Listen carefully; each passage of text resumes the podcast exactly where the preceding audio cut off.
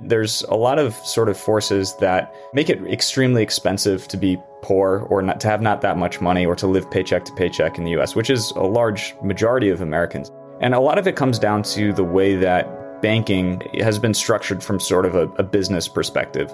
Maybe you don't have $1,000 on, you know, an average basis. You start getting hit with these minimum account fees. If you go below zero, you get charged for not having money. We solve all of those issues by centralizing all of that technology into a structure that allows us to capture revenue in a way that banks can't, but also serve the customer in a much lower cost way. My name is Trevor Marshall, and I'm the CTO at Current.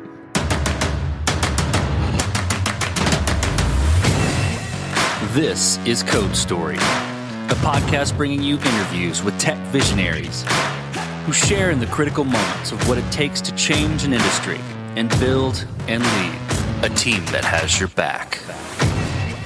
I'm your host, Noah Labhart, and today, how Trevor Marshall created a financial product for users to get their money faster and cheaper. All this and more on Code Story. Trevor Marshall grew up in New York and has been living in the state his whole life.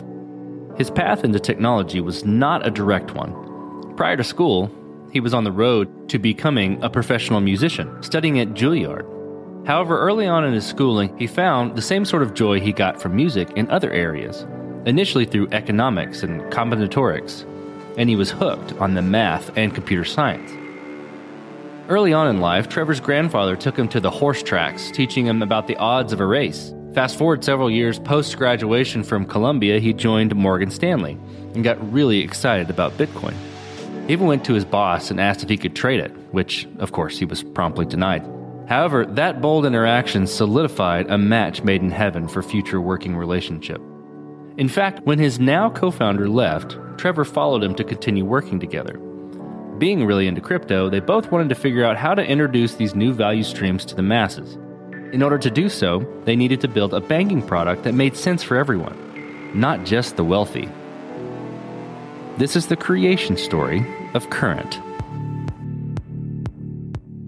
Current is a financial technology platform. The product that we have out in the market is a checking account, and we provide the banking services and the technology services that, that enable sort of the full experience we have quite a lot of things that are you know make our, our product unique but really where we've served the most people is for folks who uh, maybe haven't been treated so well by the existing financial system and we act as sort of the onboarding mechanism for those folks into you know financial services. You know we're over 3 million users all us based. We're starting to roll out some additional features as well that uh, I think will start appealing also to people who already have access to decent services to double click on you know why some people have been mistreated. There's a lot of sort of forces that make it extremely expensive to be poor or not to have not that much money or to live paycheck to paycheck in the US which is a large majority of Americans actually are sort of in this state.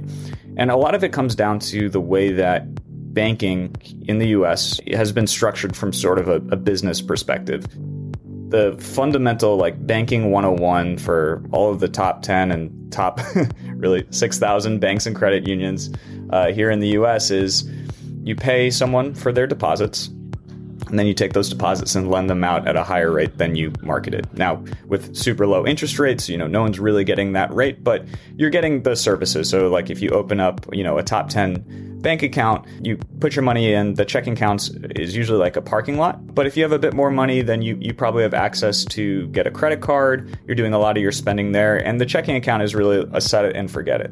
Now, as you start getting sort of more into the maybe you don't have a thousand dollars on, you know, an average basis, you start getting hit with these minimum account fees. If you go below zero, you get charged for not having money. There's a lot of forces that we can talk about that sort of put us into this place of, you know, sort of the existing state uh, of banking, but it ends up if you if you're sort of in that second category in that second bucket where you're not really keeping a large balance there you're maybe you know sometimes spending more than you have in your account because you have to make ends meet you're paying hundreds of dollars in fees a year just to have the same service that someone who's a bit richer or has a bit more you know uh, uh savings pays zero dollars for that's sort of why we exist and, and, and where we've really grown to this point. Um, we, we solve all of those issues by centralizing all of that technology into a, a, structure that allows us to capture revenue in a way that banks can't, but also serve the customer in a much lower cost way so that we can really keep those types of customers as our first class citizens. I was really passionate about crypto. When I left Morgan Stanley, um, I did it because Stuart had left and I wanted to keep working with him. You know, I found in him the mentor that I really needed to sort of move forward in my career one of the things that was really important to me is he also immediately understood why this whole Bitcoin thing was so important. He saw the digitalization of foreign exchange trading, which is very dissimilar to like equity trading, which is done on sort of centralized exchanges where you can see all of the activity. Foreign exchange is done from counterparty to counterparty directly and sort of the digitization around that created all of these sort of fractured areas of liquidity and trading. When I sort of was showing him what was interesting about Bitcoin, it immediately resonated because this was the story of foreign exchange. But the reason that's important is actually the first product that we built when we started Current, we the intention of what we're trying to do from the beginning and going forward is to onboard people into new financial systems. Either it's a financial system they didn't have access to, or it's a financial system which you can't get access to really anywhere. But the whole idea was okay, there's this completely new wave of how payments are working, the way that money is working. And there's this emergence of this concept of value networks that live completely adjacent to the existing financial infrastructure. What if we could bring people onto that directly? And so in 2015, when we first started Current, we started building on top directly of these other financial backends. And in those days, the the best um, sort of backend to build on that was not sort of just a, a bank account was Ripple because you could represent dollars, U.S. dollars, in a digital way. So the very first product we built was a, an API layer on top of Ripple, which would allow us to extend these digital dollars based on deposits that we received. And actually, the way that we received the deposits in the early days is like you give us cash, we put it in a safe, we extend the dollars on Ripple. And it was like a really great sort of proof of concept. But certainly in 2015, we were in a, a place where there wasn't a lot of value of getting onto these networks. And we knew that in order to actually pull this off, which is to bring millions of people into these new types of financial applications, we would have to have millions of people to do that. And so we took a step back and said, okay, well, what what is it that is needed in order to build that bridge in the future? And what we realized is that actually the technology layer, which is functionally the system of record for the account balances, is the critical integration point for being able to transition dollars across different financial backends. And so this led us down the path of creating our own core banking engine, which was extremely sort of focused on being able to deliver at first a checking account product. And the reason we wanted to do that is because the checking account is sort of the fundamental piece of people's financial lives. It's really the entry point for money into most people's ecosystems so we built that core banking engine and we this is you know very different than what a lot of um, folks in our space have done which is we focused on instead of working and sort of just consuming directly a processor who can handle all of the ledgering and all of the different account types and all the different transaction types we created that ourselves. And this was like a very challenging thing to do. Basically we took that core banking uh, engine and we put our first product on top of that, and that was our teen banking product. So parents could come onto the platform, they could add um, their teenagers, they could get debit cards for their teenagers, and they could facilitate sort of very convenient digital spending with a physical debit card as well. Um, and we put that product out first because it would be a natural wedge into A, there was nothing really in the market at the time. Um, so we felt we could grow it without having to spend too much in marketing. But B, it allowed us to really understand sort of a multi user experience, which we felt was important for the future of what we were getting to. Tell me about what you would consider the MVP, the first product you built. How long did it take you to build, and what sort of tools did you use to bring it to life? I would consider our MVP definitely the teen banking product. And and I, I wouldn't actually consider them sort of two separate things. The teen banking product is just one of the things that you can build on top of the core banking platform, including our individual product and including products that we're adding sort of and features that we've added into the future. The, that teen banking product took about two years, um, but it wasn't a straight line. I think we we came through uh, Expa, which is a startup um, incubator slash VC. And one of the benefits of going through this more incubating model was that we had a lot of opportunity to test many proofs of concepts. So, you know, early on we had that Ripple proof of concept. We then, you know, took that API and pl- started plugging into okay, what if it's just a digital wallet that you can interact with via API? And we started creating integrations into Slack so you could pay people on Slack and Instagram and a bunch of other sort of messenger apps. Which you know, if you if you remember 2016, chatbots were were really hot, and so we were like, okay, well, what if we took this payment API and put it into chatbots? but it was very much sort of this iterative process of like okay um, so chatbots there's no monetization you know venmo and uh, square cash like kind of serve the peer-to-peer uh, payments functionality. How can we create a compelling single user or like small sort of graph experience that doesn't require the full network to be present for it to be valuable? And that's really what led us directly to that teen banking product. And when we put that out i would say that was really the first time that we had something that demonstrated all of the capability and all of the benefits of that core banking platform and we've iterated from that point on so i'd really consider that sort of our mvp so with that MVP, right, with any MVP, any first you know version of a product, you have to make certain decisions and trade-offs about you know what you're going to cut, what you're going to include, and what sort of technical debt you're going to accept. So tell me about some of those that you had to make, those decisions and trade-offs, and how you coped with them. Early on, it was far more existential from a company perspective than than where we're at today, which is to say, we're constantly on the brink of running out of money. How do we get that product out and just go and prove that there is something that's meaningful here so that we can attract the funding to continue this journey? There was a combination of factors that created an insane spaghetti of bad decisions and quick actions, but only bad decisions in the in in retrospect as you're going and like improving sort of these things today we're paying off a lot of that technical debt. But at the time, it was really like, okay, well, this isn't working. We need to abandon it and go in another direction. Okay, this isn't working. We need to abandon it, go in another direction. And that resulted in sort of like, okay, there's a lot of things. They don't really make sense from like a pure architectural standpoint. But when you're sort of in that fog of discovery um, for that MVP, you end up just saying, okay, well, I'm not going to worry about cleaning that up because I'm probably not even going to be using that next week.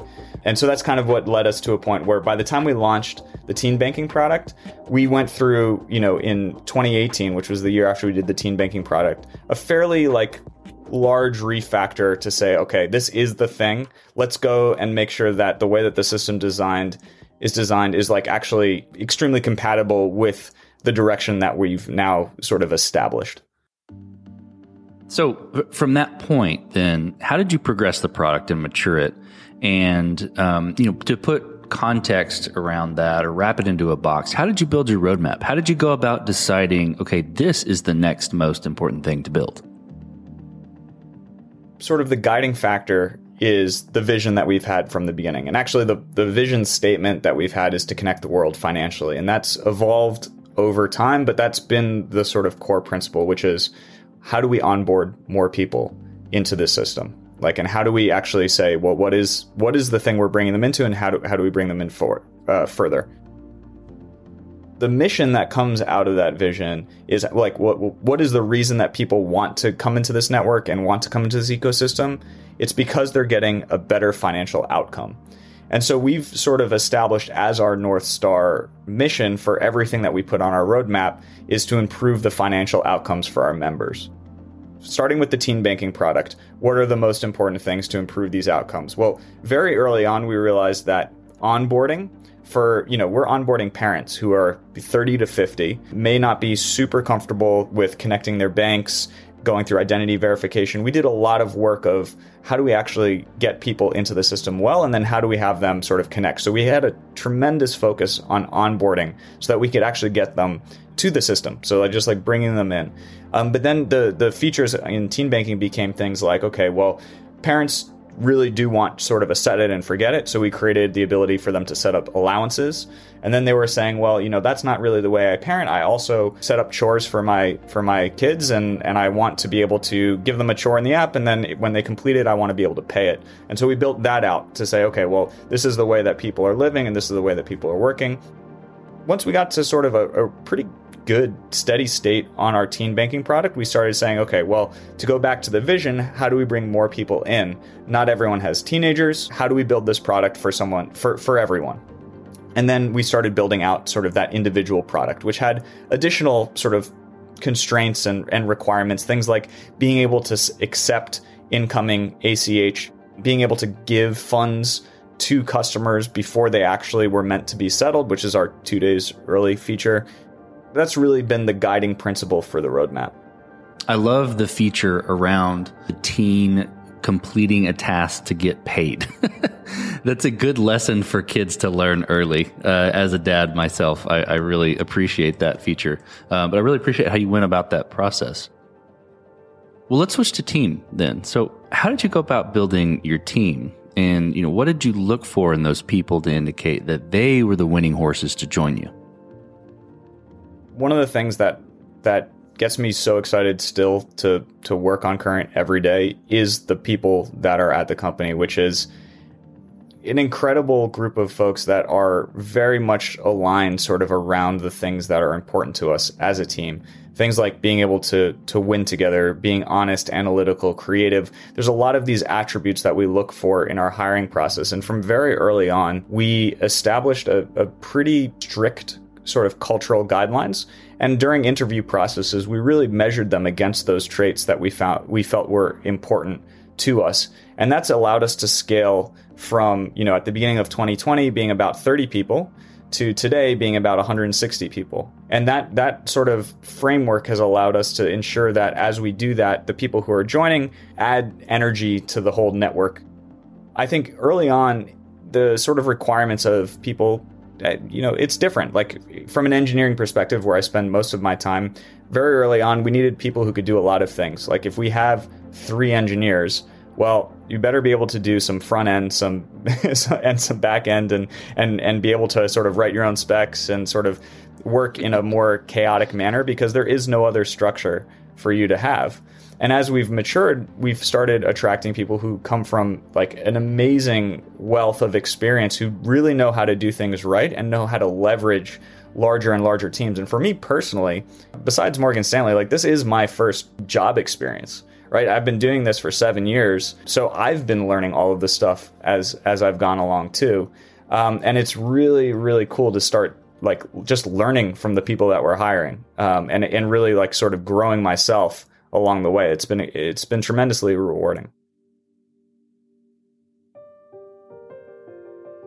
Well, let's talk about scale. So, did you build this to scale efficiently from day one, or are you fighting this as you grow and gain traction? We've done a lot in the last year in particular to actually scale the technology itself. And there's a lot of components to scale. There's scale in the way that you do your internal development process. There's scale in the way that you do marketing. There's scale in the way that you, you know, manage an office full of folks. Um, but if we zoom in sort of on the technical scale, I think 2020 for digital financial services, there was a, a very large sort of tailwind because you had people starting to realize, oh, I don't need to go into a branch. I can actually, uh, you know, sign up for everything that I need purely through an app. And additionally, there was sort of all of the government stimulus and, and unemployment benefits, which required a place to actually send those funds. And so we had a explosion in user growth. And so we got in a into a position where the system we had had to evolve because we were now doing 20x sort of the volume in a in a 6 month period. And so we had to make a lot of very explicit choices, which some of these long term architectural changes took a year to complete because they had to be done in parallel with other items and you know with with the whole platform moving forward. I think now I'm I'm very happy to say that we're in a place that if we got another 20x, we we we would just you know take it uh, amazingly well, and I can actually prove that with numbers. It did come at a, a heavy cost of thinking, really rethinking the way that the the platform scaled from the the huge increase in load that we had. Makes sense with the you know the change in you know social or economical dynamics people going to more digital banking or realizing they don't have to go to a branch uh, giving you a big boost there. Tell me about some of those parallel projects you had to do. So in my head i'm thinking you've got features to build and you also have to sort of adjust or uh, rethink the foundation of the house. Like you're putting windows on the house while you're also doing foundation work. So walk me through some of those you know, one of the ones that I think is is extremely tangible, and it's something that probably a lot of engineers have have gone through, is is moving from the idea of vertical scale to horizontal scale. When you're building a database, for example, there is a very explicit choice that needs to be made into how you want to be able to scale that out based on your access patterns, based on sort of the performance requirements. One of the critical pieces that we have is the system of records, so the actual ledger. And the way that ledger is constructed is you have a series of events that happen. So, for example, in in your current account, um, you get paid from uh, from your employer. The first thing we ledger is sort of a recognition of the transaction which is sort of like the init of that transaction. And then we record the funds availability of that transaction, which is sort of the settle of that transaction. And those two documents come together to form a single statement line from the customer's perspective. So when you go into the app, you say, oh, I got paid by, you know, Finco Services Inc., which is current. Then when you go to Starbucks, take out your current debit card. When you pay, we first record sort of the initial authorization. Then we receive sort of two days later a settlement message, which we also record. And then those things come together to form a single statement line. This document driven, sort of event sourced approach is the only reliable way to build a ledger, a financial ledger, because you have to be able to say, how do I get to what my balance is today? Because I would say one of our primary products that we sell is a balance, it's the ability to store money. The way that we built the document database, and really I shouldn't blame anyone else except for myself here, is in a vertically scaled way, which is all of those documents were in particular going into a MongoDB cluster that was not sharded. The challenge with vertical scale is you have to increase the machine size as you add more transactions. And that works up until you literally exceed the, the largest machine size on the platforms that, you know, where we're hosting these things. We are hosted on GCP and our Mongo cluster runs there. And there is a maximum to how large of a machine you can run. And so we had to make a re architecture of the ledger to move it into a shard compatible format. And so the way that we did that was we created a sharded cluster we revisited sort of all of the API contracts that we had in place. So the way you had to query it, the way you had to derive balance, the way you had to show history, we reevaluated that and we put a, an API layer in front of all of the interactions that were happening with that database. And then we replicated every single document into that sharded cluster. So, you know, all of your inserts now going through this API can be replicated into the second cluster. Then we could swap reads over so we could start reading from it and then we could stop writing to it from the beginning. Because this is sort of like the primary thing that we sell, which is balance and history, we could not tolerate sort of like, oh, let's do a maintenance window. Let's turn it off for an hour, hit shard, and hope everything goes well. It, that's like an unacceptable state. So we had to think, you know, I think a lot of development, when you think about sort of re architectures, the underlying problem itself is not necessarily complex. It's the operations around making that transition, which are extremely nuanced and require an, an, intense amount of attention to detail. We were able to pull it off, and it was amazing to be in a place where, like, okay, wow, that went incredibly well. It was it was a, a, extremely like long process because you know the first thing of re-architecting everything through at least a consistent API layer was almost all of the work. And then once we had the replication set up and and the reads cut over, it became just a very like okay, let's you know sort of put tests in place let's measure discrepancies between these two and it became sort of like okay just just take each step forward at that point that's a great story. Thanks for walking me through that. It's a it's quite an accomplishment. It's a lot to juggle and a lot to uh, coordinate. Well, as you step out on the balcony, you look across all that you've built. What are you most proud of? I think the team. I think the team is like the thing that I really love the most. Um, being able to see sort of autonomous decision making and the amount of creativity that comes from people is so satisfying. Where you know the first few years was very much sort of from a technical perspective on my shoulders. I was making a lot of decisions, some of which were good, some of which were bad, and some of which were like, you know, uh, just like kind of random because it's like, okay, I got to make a snap decision, do this thing.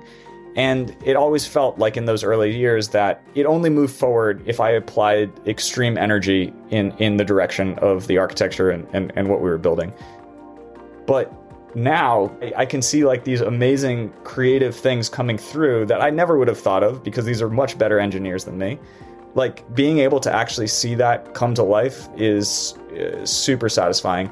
In addition, outside of just engineering, I'm really proud of the way we've been able to sort of hire against those those team values because you know, we'll do a happy hour and every single person in that room is someone I want to spend time with.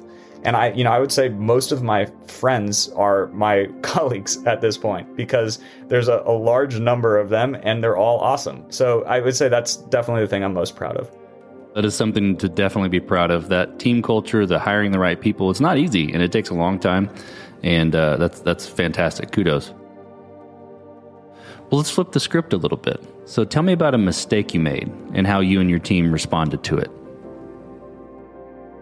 there's infinite mistakes. I think the only way that you actually move forward is by understanding where the wrong things are so that you can sort of reinforce the right things. You know, I think already throughout the conversation, you know, you can sort of see, okay, we had to change direction or you know, I set this up in in vertical scaling and that was like the wrong way to approach it. It would have been so much easier if we just like set it up sharded in the beginning and it's it's hard to, to point to any individual one because I would say every day is filled with these sort of small mistakes which end up being okay corrections towards the correct path. Like one of the fundamental things that like I wish we had integrated earlier would have been the observability layer um, to the platform. So being able to sort of aggregate logs and collect metrics it, it was not actually very difficult to do. I just the you know when you have a system that's operating, the thing that's like most important to be able to improve that is you can't improve it if you can't measure it.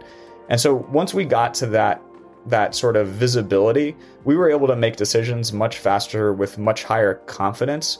I would say that's probably like the biggest thing that I wish I could have done from the beginning, um, as opposed to you know a few years in.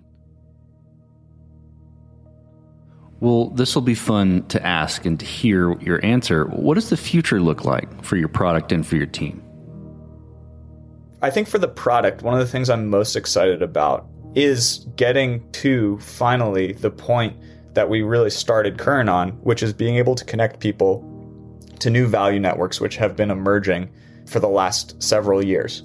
In 2015, Ethereum was not really uh, functioning. There was no there was no ERC20 tokens. There were no sort of second order applications that were being built. But starting from 2019, 2020, there's been this explosion of exciting financial applications that Current is extremely well positioned to bridge people to. This idea that the way that technology is going to progress going forward is built around open data platforms where you know everything that's added to the system contributes exponentially to the value of the entire system because everything is by default interactable and composable. And where the, there's been the most progress has been sort of around financial applications so uh, money market accounts the mechanisms for securing consensus. There are all of these opportunities, which for the first time, probably in history, like retail investors have far better access to than institutional investors. There's a big opportunity that's emerging right now that we're, you know, sort of starting to plan our entry into, and I've been sort of public about is how are we going to deliver these experiences to users in a convenient way that is still transparent and sort of lays out all of the associated risks and, and sort of nature of the, the, the, the systems. Um, and so that's kind of what I'm really excited about in in terms of our, our, our roadmap. But there's also additional things that you know just expanding that ability to provide better financial outcomes to our members is there's there's many ways that we can achieve that. So like creating sort of best in class versions of all of the features that are, that are on our platform today and improving those um, is is also going to be something that over the next few years uh, I'm pretty excited to see what current looks like. I like I, I wish I could just like teleport to 20 you know 24 and say like open up the current app and just like see it because it's gonna be it's gonna be sweet and I'm I, I would love to just like get a sneak peek at it. I, I love that. That's fantastic. It's a bright future. I'm excited about the product. Well, let's switch to you, Trevor. Who influences the way that you work? You know, a CEO, CTO, architect, really any person that you look up to, and why?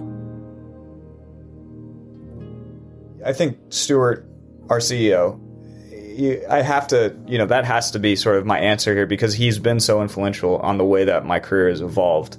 I think having that mentor, you know, someone you can latch onto for your whole career is um, kind of rare. Um, but there are many, you know, cases I've heard of where that has led to sort of the best progression in your career because you're what you're really doing is you're you're you're identifying the person and the attributes that you want to exhibit, and you are having the persistence of understanding and downloading as as much of that information from sort of a team management, a sort of uh, risk assessment, a sort of all of these not totally technical skills like not very like you couldn't write a book about the way that you learn about these things or or about what these things actually are. I'm sure there's many attempts to do that but it is just about being with that person for a long time. And now i've been working with him for about 10 years um, and I've been able to sort of like absorb a lot of that. So that's still like probably the largest influence on me from a day to day basis.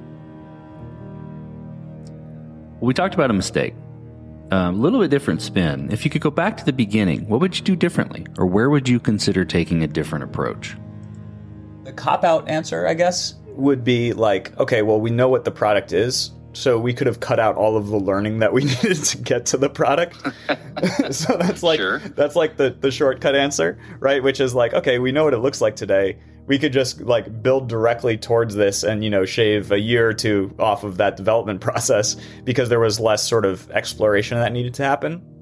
But I don't know if that's actually true because that exploration has established a framework for how we think about things going forward. Like having those experiences of trying things and having them not work, or like making a wrong decision and only realizing it's the wrong decision years later, um, like definitely modifies the way that we think about gro- going forward. So, you know, that that's probably like the cheap answer, but also probably like the wrong answer because like who we are today is very much a consequence of the steps we've taken to get where we are going back to the beginning, technically, I think I would have um, definitely like thought about scale or the potential for scale much more than I did in the beginning.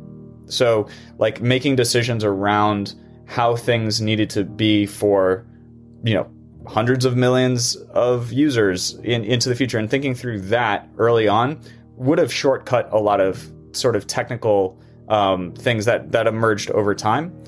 Um, the piece on observability is like really critical. I think one of the things that we didn't get to, which is sort of the this uh, one one level above observability, is like having an alerting system to when things are going wrong. So like creating a PagerDuty rotate. Like we only added PagerDuty to our stack um, in 2020, and that was on um, you know on the back of like having automated sort of uh, measurement capabilities, um, it would have been really good to catch that or to like integrate sort of that full cycle early on because there things are going to go wrong and very much like things just do go wrong, and that's how you learn and that's how you improve. But getting that feedback loop as, as tight as possible probably would have allowed us to move even faster on those explorations.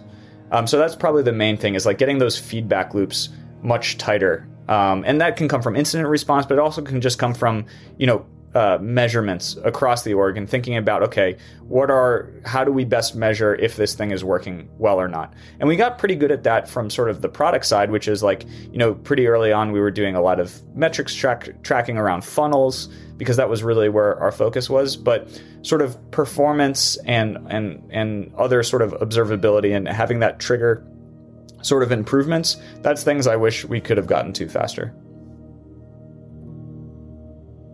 Well, well, last question, Trevor. So you're getting on a plane and you're sitting next to a young entrepreneur who's built the next big thing.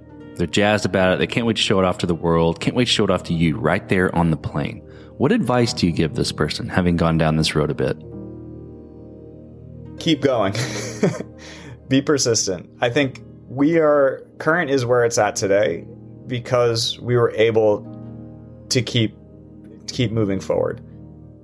Outside of just like um, of you know having a great idea, which is sort of table stakes, and being able to execute on that idea, which is sort of table stakes. You need to just show up and keep showing up and and having that persistence because there are going to be things that just take banging your head against.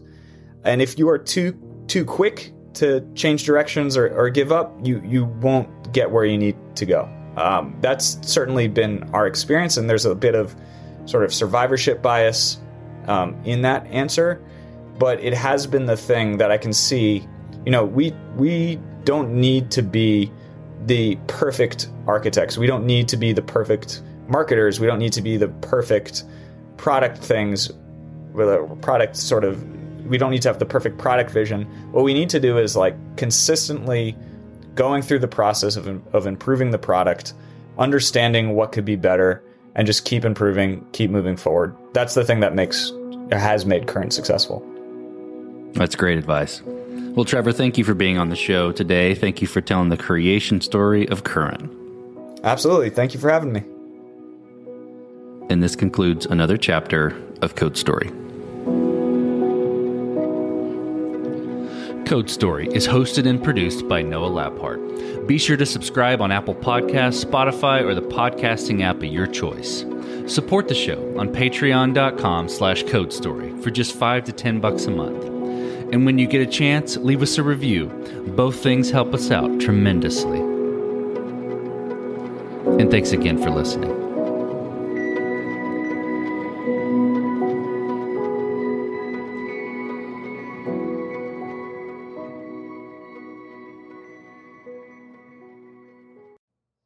How to book flights and hotels. All you're missing is a tool to plan the travel experiences you'll have once you arrive. That's why you need Viator. Book guided tours, activities, excursions, and more in one place to make your trip truly unforgettable. Viator has over 300,000 travel experiences to choose from. Everything from simple tours to extreme adventures and all the niche, interesting stuff in between. So you can plan something that everyone you're traveling with will enjoy. Real traveler reviews give the inside scoop from people who've already been on the experiences you're considering. So you can plan with confidence. Free cancellation helps you plan for the unexpected. And 24 7 customer support means you can travel worry free. Download the Viator app now and use code Viator10 for 10% off your first booking in the app. Find travel experiences for you. Do more with Viator.